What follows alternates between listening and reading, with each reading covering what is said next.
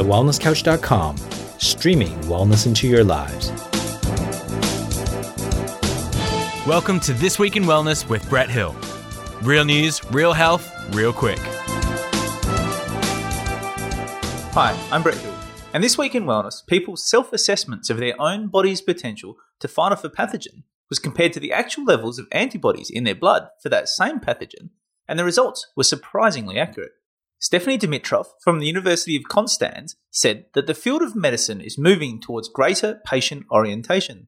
Our findings support the idea that patients' self-perceptions provide valuable clues about their state of health, and that physicians should listen to them more. Going on to say that, of course, our body does not count antibodies, but our immune system is intrinsically connected to the central nervous system.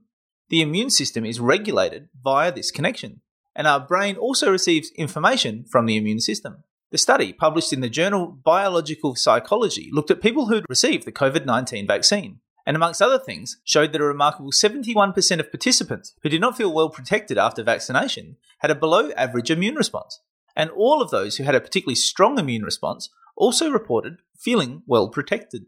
Dimitrov said, "Our most notable finding is that those who felt they had not produced high levels of antibodies after vaccination were often correct in their assessment. Our results suggest that it's quite likely that people have a real ability to assess their own health. However, I cannot rule out that there is a combination of effects at play, including the placebo effect and/or feelings of optimism," Dimitrov says. In her view, it would make sense to repeat the study in order to confirm the results and rule out alternative causes. As always, the links are in the show notes. And my opinion on this is that, first of all, of course our brain knows what's going on. You know, our brain is the central regulating system for our entire body. It controls our immune system. It controls all of the functions of our bodies. It receives over 300 trillion messages a second back from our bodies. It's not surprising at all that our brain knows what's going on. The degree to which it's conscious perhaps might be a bit surprising. You know, the ability of people to actually recognize it with such accuracy. And, you know, interesting with that accuracy, you know, 71%, that is a pretty high percentage. But it makes me wonder how many of those people might have interference to their nervous systems or nervous systems that aren't functioning very well. And that perhaps if we could improve their nervous systems, then we might actually improve that communication and get that number even higher. But, you know, once again, it is even 71%. It's a pretty high number. So for us to be consciously aware of how well our immune system is functioning, I think, has some serious ramifications for healthcare and for how we deal with healthcare, for how much we listen to our patients and take their thoughts and feelings on board when we prescribe healthcare.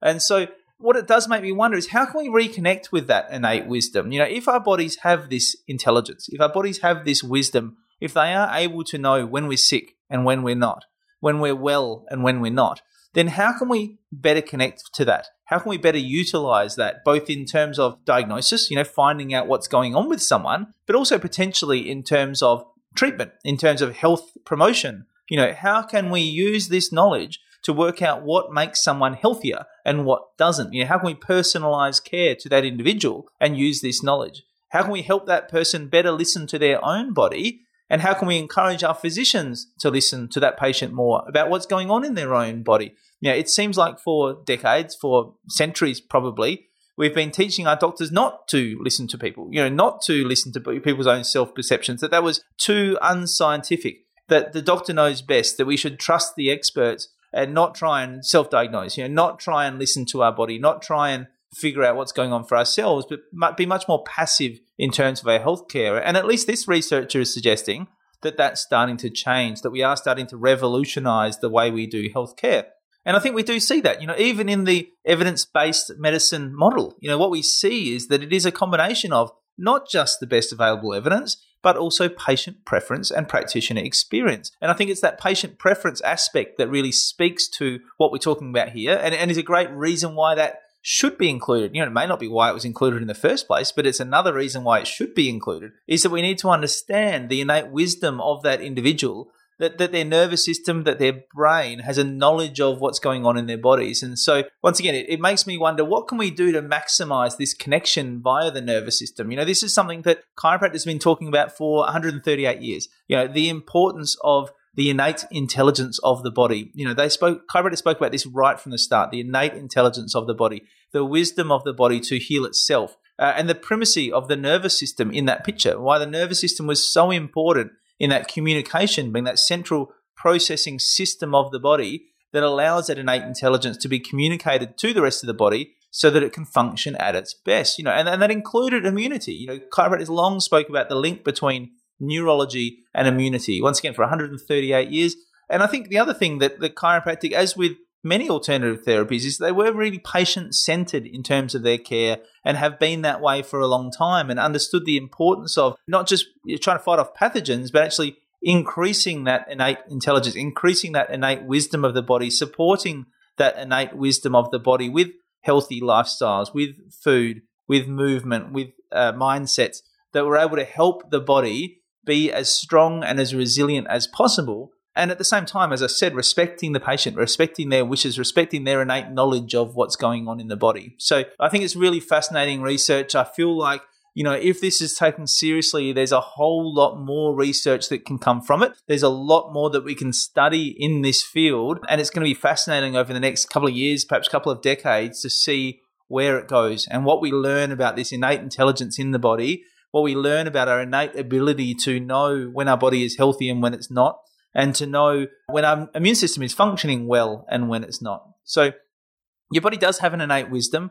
Start thinking about how you can promote it. Start thinking about how you can reconnect with it, and start thinking about how you can remove interference from it. You've been listening to This Week in Wellness with Brett Hill. To continue the conversation, find us on Facebook and Instagram at This Week in Wellness. If you like this episode, please leave us a review on iTunes. And for more information about this and other projects from me, head to drbretthill.com. This has been a production of TheWellnessCouch.com. Check us out on Facebook and join in the conversation on Facebook.com/TheWellnessCouch. Subscribe to each show on iTunes and check us out on Twitter.